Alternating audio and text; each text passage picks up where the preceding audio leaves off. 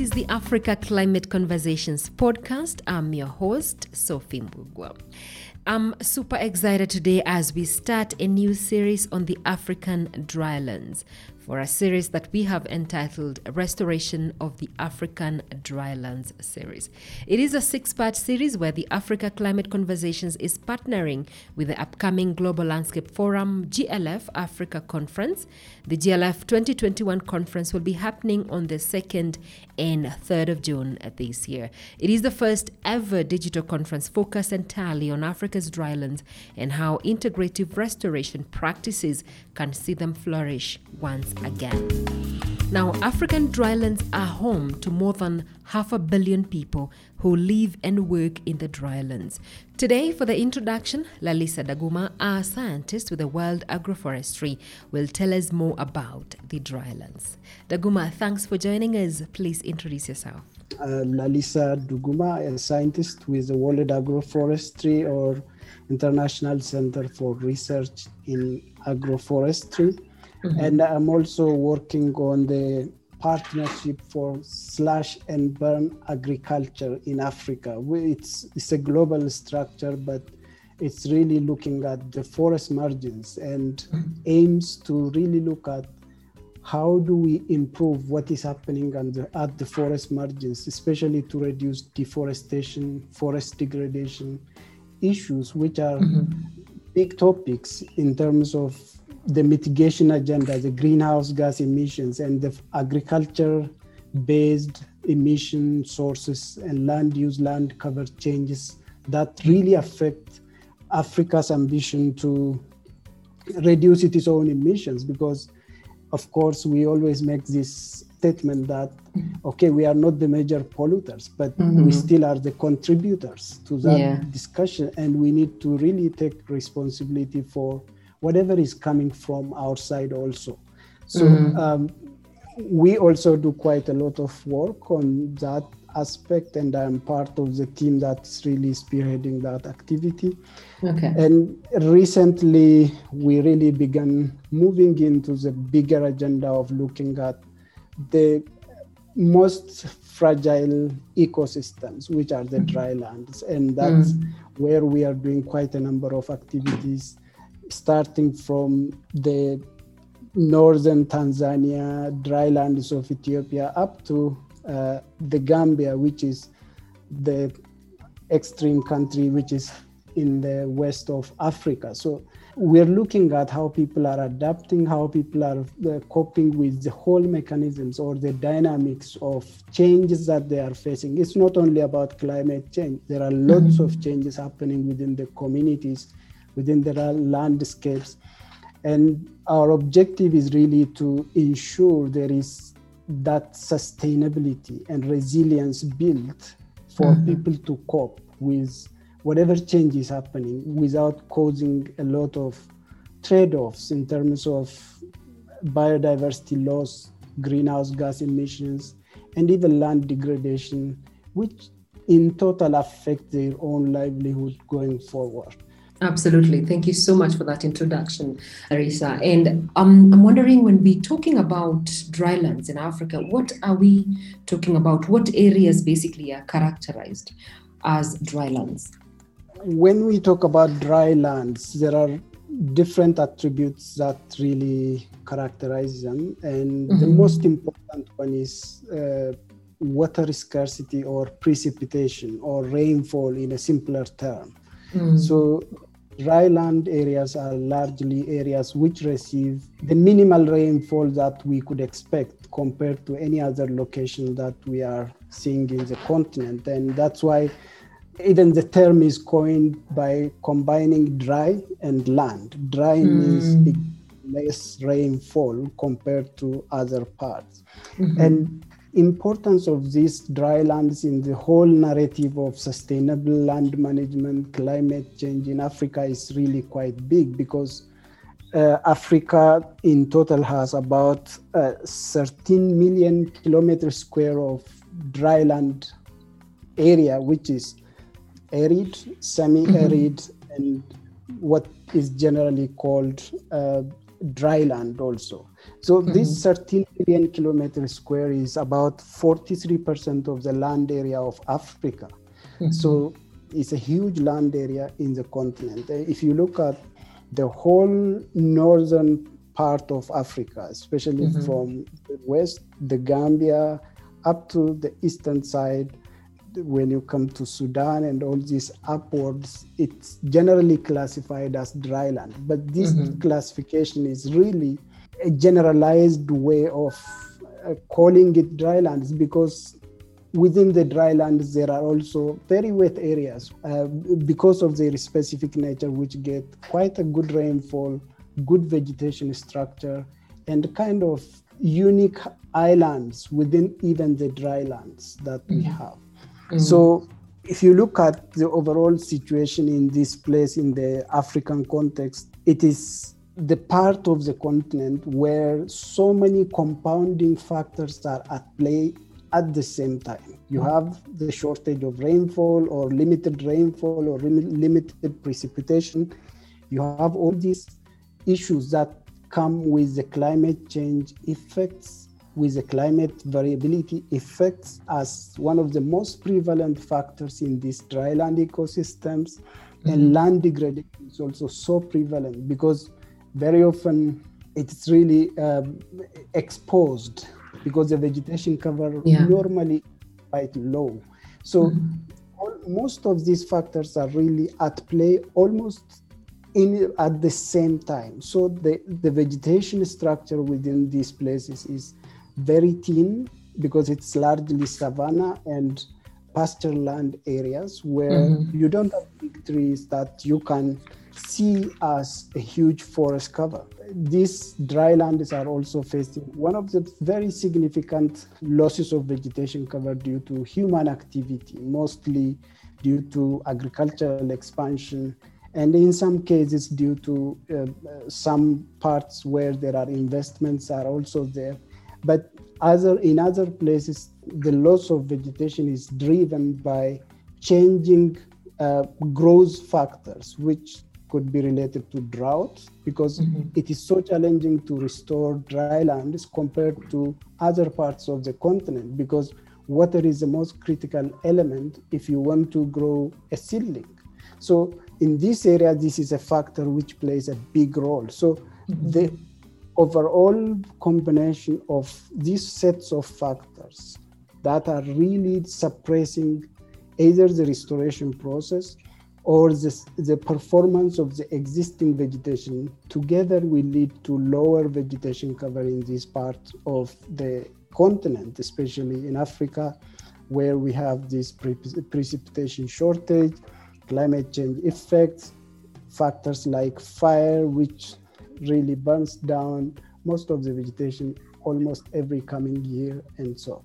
So the drylands of Africa also are the most important ecosystems of the continent because if you look at the large share of the pastoral communities in the continent are living in the dryland parts. Oh, sure. Mm-hmm.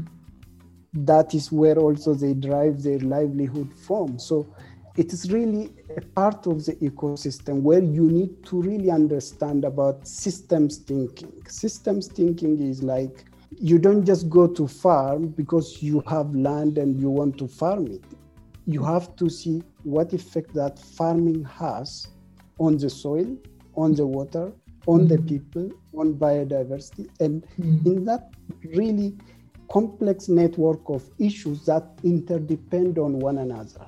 So mm-hmm. this is really critical in dryland ecosystems because these are very fragile ecosystems in many cases because mm-hmm. we also have drylands which are really good in terms of how structurally stable they are. And any single change in one of the attributes can mm. actually result in a big damage to the whole system. When mm. I talk about system, it is just, we can literally refer to it from an ecosystem point of view. If you change something, like if suddenly there is no rainfall for the first month or the last month of the year or the rainy season, then the probability of some of the vegetation to dry increases. Mm. What does that do? Because that dryness actually accumulates as part of the fuel load for fire. So when just a sudden fire is lit by those who are hunting animals in the in the savannas or those who are going after honey harvesting in the woodlands it will take over the whole system and then the, the collapse of the system is so close so mm-hmm. that's why we have to be very careful when we are dealing with these dryland ecosystems in principle mm. and it is where we have the most fragile communities of people living as well as the most resilient people if you mm-hmm. take some of us to these dryland ecosystems, we may not survive, but these people have survived for a very long decades, years, sure. and centuries, of course, mm-hmm. because they managed to live within the limited uh, context of resources that are available. If you look at the water, if you look at the overall vegetation or access to resources, drylands are very much limited in those kinds of things. Mm. But this does not really mean that drylands are very poor in biodiversity. In fact, mm. they are one of the mm. richest biodiversity hotspots in terms of what they contain also. If you look at some of the biggest trees, like in Africa, baobab is found yeah. in the dryland. Mm-hmm. And a single baobab is like a habitat for birds it provides food, uh, wild food for so many people. Just a single baobab tree. It's mm. it's a nesting place for so many bird species. Just one baobab tree, and it provides shades to so many animals, livestock that people are keeping, and it provides mm. quite a number of various ecosystem goods and services. So that's why when you go to like places which are called savannah, you see lions, you see antelopes, you see mm-hmm. all this diverse biodiversity within mm-hmm. those ecosystems. So yeah. overall, it's not to mean drylands are very poor in biodiversity. In fact, they are among the richest in biodiversity when we look at the overall diversity that they accommodate within a single unit of area. Mm and they also in terms of their soils how important are soils when it comes to uh, soils within these drylands i think uh, soil is really really an, a very important uh, element in this i mean without soil everywhere there is nothing possible we can't mm. survive without soil no plant without soil and all those things except those we are uh, currently i mean with technology people are trying to grow them in laboratory and all those places. I mean, mm-hmm. soil is really the minimum fundamental element we need in any ecosystem for it to function properly. Mm-hmm. And in this regard, I think in the drylands, you know, there is a unique feature in most of the drylands of Africa. Mm-hmm. Even though they get rainfall only for few or days or few, for few days or weeks, what happens is when it falls, it falls so heavily. So it erodes very heavily the existing land or, or soil resources. Mm. And this is what we have observed in the Gambia. The rainfall is very short in terms of the time, the temporal uh, weeds, but mm. it is so intense and it erodes heavily because with that heavy volume of rain falling within a very short period of time, you get a massive soil movement, especially the top fertile soil. Mm. And that's also where I really try to bring back the systems thinking into perspective. Mm-hmm. Like in the Gambia, people are keeping the cattle in the fields overnight so that the animals stay just in one site Mm-hmm. What are these animals doing? They are putting back their urine into the soil, they are putting back their wastes into the soil, the dung, all of this goes back to the soil. What does that do? It binds together at least parts of the very fragile soil that is on top. Mm-hmm. By doing this, you are actually attracting these uh, microbial organisms like ants, like beetles who are doing their job for survival And by doing, when they do that, they increase the porosity of the soil mm-hmm. because they create that pore space. And when they create those pores, the soil pores, now air can infiltrate and water can also infiltrate into the soil. So because we have that structure being maintained in some mm-hmm. places of the Gambia, what we have realized is actually these people who are keeping the cattle on the farms or on the plots are doing it intentionally because they know the value of it. It actually mm-hmm. helps the soil to absorb more moisture because of the activities of these small creatures that we often realize they are important, which are the insects, mm, the beetles, mm. the micro, small microbes, and all those which are creating pores in the soil. And that pore actually creates a space for water to infiltrate into the soil. So, yeah. this really gives a space for the heavy water that falls to infiltrate into the soil. But now the, the main advantage of most of these places is they are not really like in the Gambia, it is almost flat. I mean, the difference in slope between different locations is quite minimal. So mm-hmm. even though there is a lot of rain, if we create that mechanism by which water filters into the soil, we reduce significantly soil erosion mm. by just doing those simple mechanisms which people have been using for decades or ages yeah. so far mm-hmm. and mm-hmm. it is what they practice also in ethiopia i mean if you look at some of the dry parts and even in the highland areas in ethiopia they keep cattle on the farms why do they do it one the urine and the cow dung fertilizes the soil two because of those microbial activities we also create porosity or we create pores that will help us take water into the soil rather than moving on the surface and washing the topsoil. Mm. So, I mean, there are also studies which looked at the uh, grassland areas, which are the main components of these dryland ecosystems. And what is really important there is in grass, grassland ecosystems, you have more below ground biomass than mm-hmm. above ground biomass. Mm-hmm. Because that's the survival strategy of the plants, the grass species, and also specifically flora or plant varieties. Mm-hmm. Because if you dig a small plant in dryland, a small sapling of tree in dryland ecosystems, there are high chances of you finding more root biomass than the above ground biomass very often. Yeah.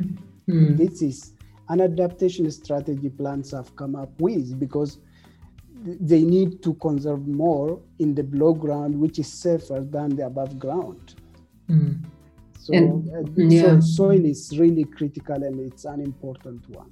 Yeah, and I think in this day and age when we are dealing with climate change issues, soil basically includes organisms such as bacteria, fungi, and insects that the soil biodiversity, which are uniquely adapted to the conditions of this dry land, they actually help in terms of the, the carbon, nitrogen, and water cycles, and, and so hence uh, growing the resilience of these lands within this particular dry lands, right?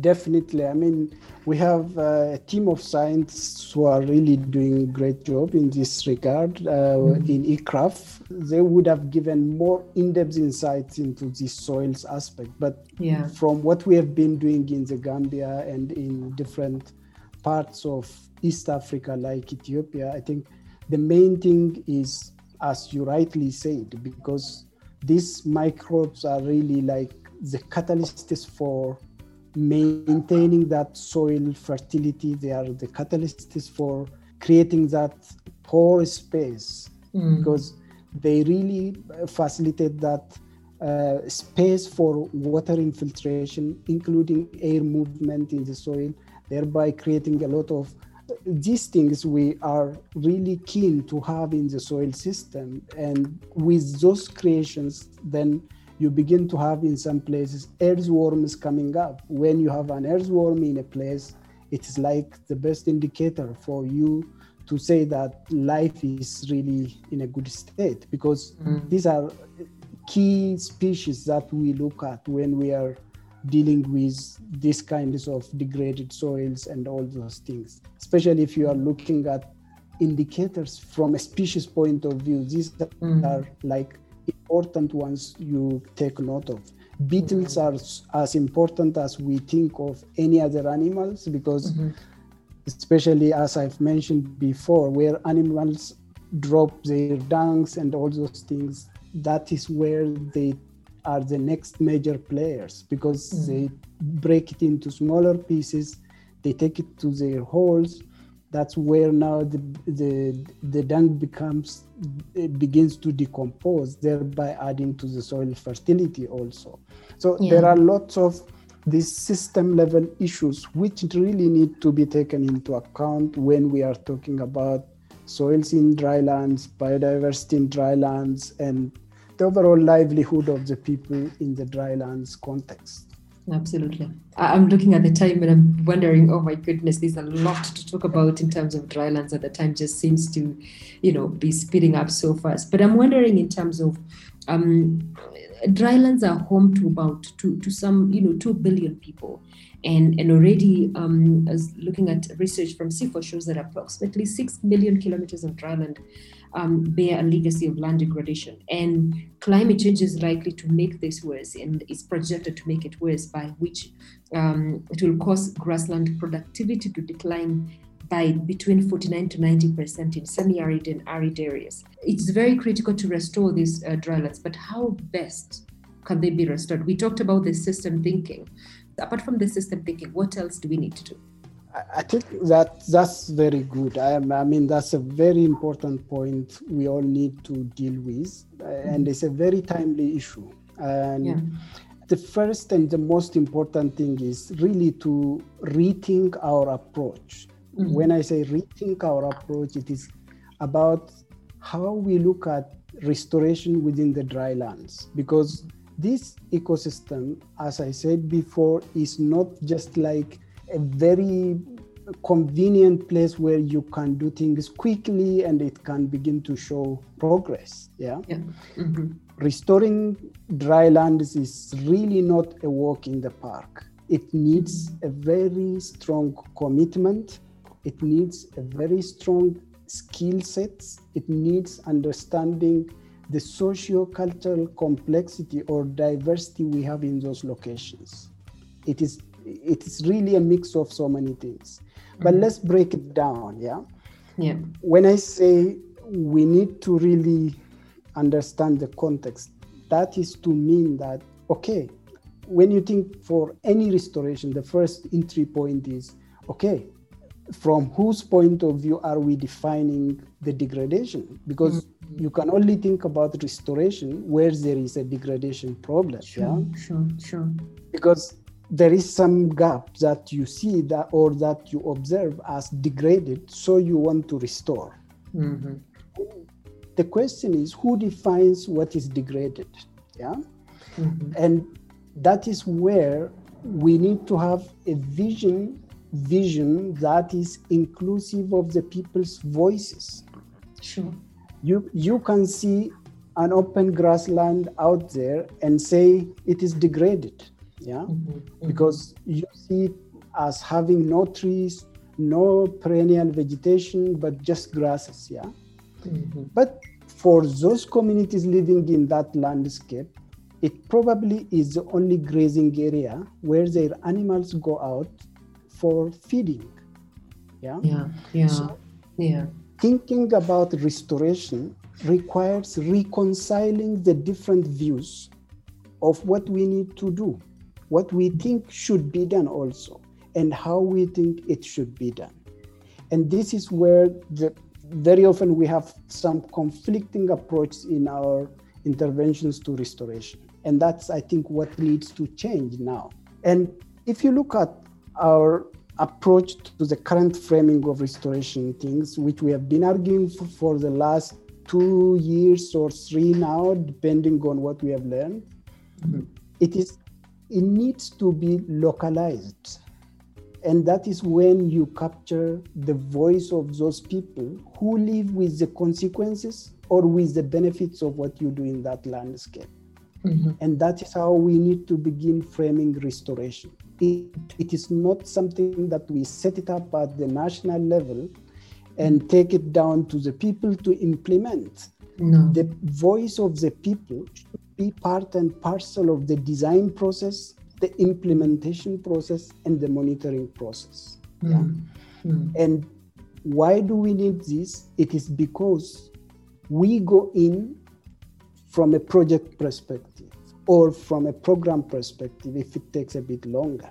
Mm. But at the end of the day, we leave this thing to the people. Yeah.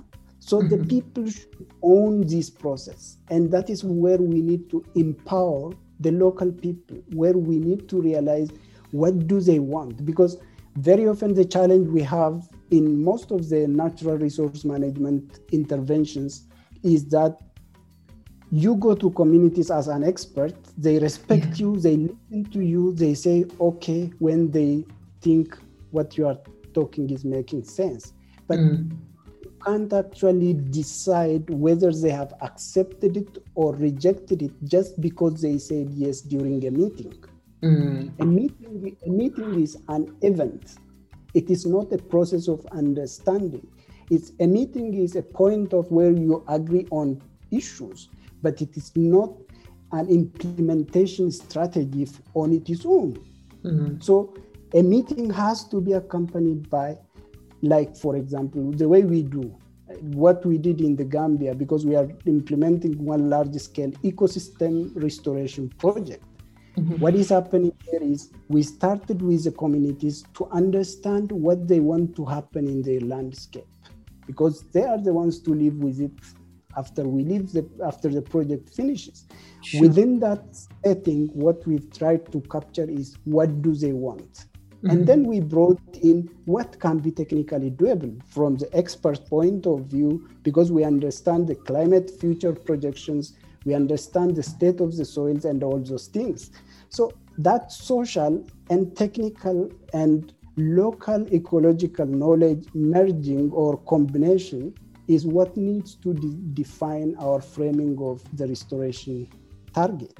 Yeah. And that is when the vision is understood by the people, by the experts, and also by the policymakers. Because at the end of the day, policymakers are looking for something that can be implemented. It is not they are after something that stays on the shelf, very nicely designed and beautifully bound. Yeah. Mhm. So the vision has to be created in a participatory manner.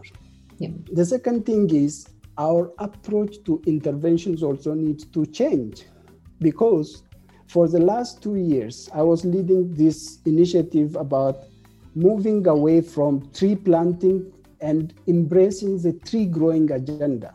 Yeah Mhm. Mhm. how do what was happening before is like you get a project Mhm. you go and plant seedlings and you leave it because there is no proper accountability built into it and Yeah. we want to make sure that our efforts in restoration in these dryland ecosystems where so many constraint factors are at play we need to begin to move to tree growing, which needs a commitment of not just one or two years, but five, six, seven, so that we see the seedlings we planted can become trees that provide the benefit the communities need. Mhm. That narrative has to be built into the whole discussion about restoration if we are looking at the issues of tree based restoration. Mm-hmm. But there are not only one options. Planting is just one. Yeah, there is a mm-hmm. farmer managed natural regeneration. There is assisted natural regeneration where you take care of the suppressing factors that affect the growth of important species within those landscapes. Mm-hmm. And there are different ways of doing it. And we should not be bound by just looking at the aspect of we should always plant seedlings. By the way, we don't plant trees, we plant seedlings. Very often people say tree planting, tree planting. How on earth can we plant a tree? It is not Yeah. a tree that we plant, Exactly. but we Yeah. plant a seedling. We plant a Mhm. seedling, take care of it, and then it grows to become a tree. Mm. Logically, that's how our mindset should be framed. And we should not just think about the cost of a ceiling when we are thinking about restoration. Mm. Because for a ceiling to become a tree, the cost is so many. Yeah, the cost lines are so many, Mm-hmm. and it happens every year. So very often people say eh, we need about two hundred dollars per hectare. Mhm. I always try to challenge those kinds of narratives because there is, there is no way we can do a restoration on a plot Yeah. at a cost that is only looking at the seedling cost. Yeah, Mhm, mhm. because there is a land management cost. Next year there is a need for replacing some of those seedlings that die because of water scarcity or so many other factors like fire, insect damage, and all those things. And that's how we need to look at it. And the most Mhm. important thing is if we have to really succeed in this restoration agenda, in this UN decade of restoration, Mhm. we need to work on accountability frameworks. Nobody should be allowed to take 100 seedlings and remain silent without tracing what has happened to those seedlings. Yeah, People have sure. to begin Mm. to account. Instead, Mm. have to begin to account those seedlings they took. There has to be a justification if they are not in the right place where they are intended to be Mm. at least that really helps us to be more effective and also efficient because we, we have short time we have limited resources so we need to look at options to maximize effectiveness at the same time efficiency Mm. and that accountability framework is really fundamental and that should be part of every single intervention that goes into this restoration discussion Mm. and that's really what we have been pushing for the last two years in this whole narrative behind the big movement around restoration.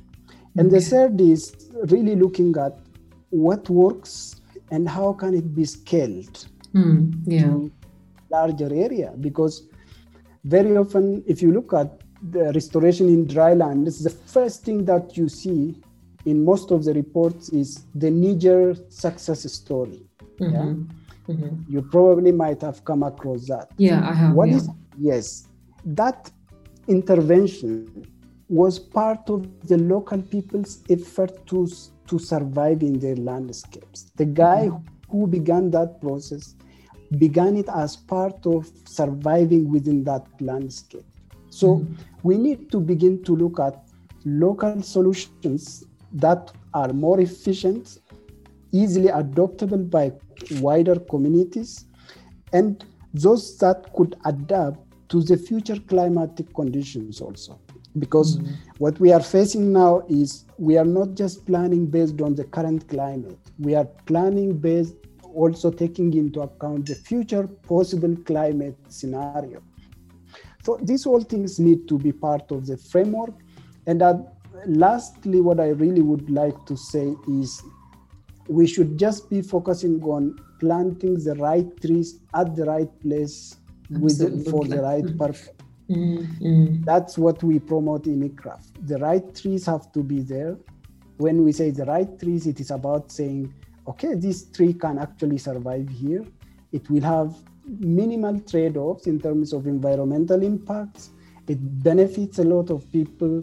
It fits to the local geographic biodiversity contexts. And the, for the right purpose is really the same thing I mentioned before. Mm. And last but not least, restoration is not something that we have to do in a project format. It is about really in the dryland ecosystem, it is about survival because Mm. without the ecosystems, our options to cope with the climate change effects is very minimal Mm, ecosystems have to be taken care of. That's our best bet to actually keep these communities, the millions and billions of people living in these dryland ecosystems, to survive in the changing situations of the climate that we are seeing and that are Mhm. also to come in the future because the impact is not yet over. Mm, okay, there are good commitments to reduce the emissions part, but the commitment in the emissions part has to be translated into practices, that could actually begin change Mm. in the local realities. That's why we argue restoration is not about the, the, the national level processes, it's about the local issue. For Mhm. people, it is about their survival because they depend on that ecosystem. And Yeah. if it is degraded, they have to begin to restore it because that is their future. That's Mhm. their hope. Mm. Lalisa, can you quickly uh, mention about COVID 19 if and how it has actually affected restoration? Yes, I think when we we wrote a paper uh, just few months ago uh, Mhm. about COVID nineteen and uh, pandemic and also the agro ecosystems resilience. How do they relate and how do we see it? At least from an early insight point of view, yeah, Yeah. to yeah. just give people perspectives on what we think the impact would be and what the literature also says. Yeah. Okay, what COVID 19 came with as a consequence on the natural resources is that it relates mostly to the financial resources and the movement of people. If you simply look at some of our ecosystems, which are too fragile, like the dryland uh, ecosystems, which are luckily the best places where tourists prefer to go, mm-hmm. resources have gone down because nobody is coming because of the re- movement restriction and the resources to support those ecosystems have actually gone down. There is no mm-hmm. doubt in Kenya, we've heard a lot about this story in some of the conservancies and in some of these places. The income source has declined. What does that mean? When income source declines, people, I mean, the institutions tend to reduce some workers, which very often are the rangers and all these people who are manning the protected areas or the ecosystems. Yeah. That reduction in human workforce actually leads to more fragile borders or protection for those intruding into those areas Mhm. than the resources exposed to exploitation. Yeah. What does that do? It damages the biodiversity, the wild animals, the fragile species. Fragile species in this sense is like those which are really emerging from the soil, like the seedlings, saplings, because people are doing what they think could benefit them. And mm-hmm. this damages the whole vegetation structure. And the consequences of such issues will not stop like two years, three years, because if this damage is significant, the vegetation structure will be altered with time. And this could even result in changing biodiversity going forward because mm-hmm. there are some species of animals which are typically dependent on some species of plants. Absolutely. So that's one dimension. The other dimension is the overall reduction in, in investments, I mean, funding for natural resources. I think there are emerging impacts nowadays, especially in some parts of drylands of Africa, where some projects are suddenly cancelled because donors also face limitation in terms of resources. And with uh, some news that are coming in pastoral areas even in the last few weeks where some projects are pulled off because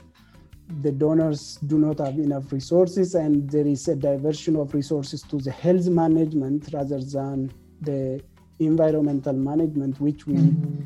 really need for the sustainability of the ecosystem and the society living in that ecosystem. So mm-hmm. There is also a significant effect on research and scientific skills development that's Mhm. already reported in quite a number of uh, uh, pieces in the research space. What is it doing? Because of the movement restrictions you can't travel to all those places you do research and Yeah. new knowledge coming from research. And with this you have limited information to know about how things are in the future and the future is dependent on the knowledge we have about the current so Mm. that really shapes what actions we should be taking for example if you are to do species conservation in a given landscape you need to understand where the species prefers what the most stressing factors are and all those the only way to know this is through research. And if research is affected because of the movement restrictions, then you have uh, an effect on that uh, particular species in, part, in, specific terms. So mm. restoration is affected in so many ways from this angle. And uh, I think going forward, there will be quite a number of materials that will come out from the research space, particularly informing this dimension of impact that we did not anticipate to see for a long time, but it just happened and we are to experience it. But we have to think about how can we tackle those complexities that emerge with these kinds of COVID related impacts from resource allocation points of view and even the management of the these different ecosystems because yeah. we need we need to learn from what has happened and begin to find strategies of in these kinds of scenarios what should we be doing how do we mm. safeguard these protected spaces or areas and mm. highly fragile ecosystems how could we manage them if we are to face such a kind of scenario in the future again Mm-hmm. And that means the upcoming GLF, the Global Landscape Forum, that will be ha- happening on the 2nd and then uh, the 3rd of June is very, very critical, right? Definitely. I mean, this is really where exchange of on the ground experiences is to happen to mm-hmm. inform really shaping what should we be doing going forward because um, for me um, okay i respect thoughts and uh, reflections but I always try to link them with on the ground experiences so that Absolutely. there is that connection between the local realities and the local local contexts and mm. what opinions and viewpoints also highlight. Mm. Absolutely. Lalisa, thank you so much. It's been a pleasure. Uh, we have to end this conversation uh, at this particular point, but I sincerely appreciate you taking your time and to explain to us in depth in terms of these issues when it comes to African dryland. I sincerely appreciate. Thank you so much. Thanks so much, Sophia. And next week, we will talk about the Africa Forest Landscape Restoration Initiative AFR 100, a country led effort to bring 100 million hectares of land in Africa into restoration by 2030. Please remember to subscribe not to miss any of the episode by clicking on the subscribe button on our website www.africaclimateconversations.com. You can also listen to us on Spotify, Google, Apple, and every other channel you access your other podcast. Please write to us using info at africaconversations.com or hit us up on Twitter, Facebook, or Instagram. The restoration of the African Dryland series is a six part series on the upcoming Global Landscape Forum Africa Conference, led by the Center for the International Forestry Research, CIFOR, and the World Agroforestry Center, ICRAF, in collaboration with its co founders, UNEP, the World Bank, and charter members. The GLF Africa 2021 conference will be happening online on the 2nd and 3rd of June this year. In case you want to register and you haven't done so, please find a link on our website. Until this week on Thursday for the final part of the Financing Change in Africa series, Kwaheri. My name is Sophie Mbogwa.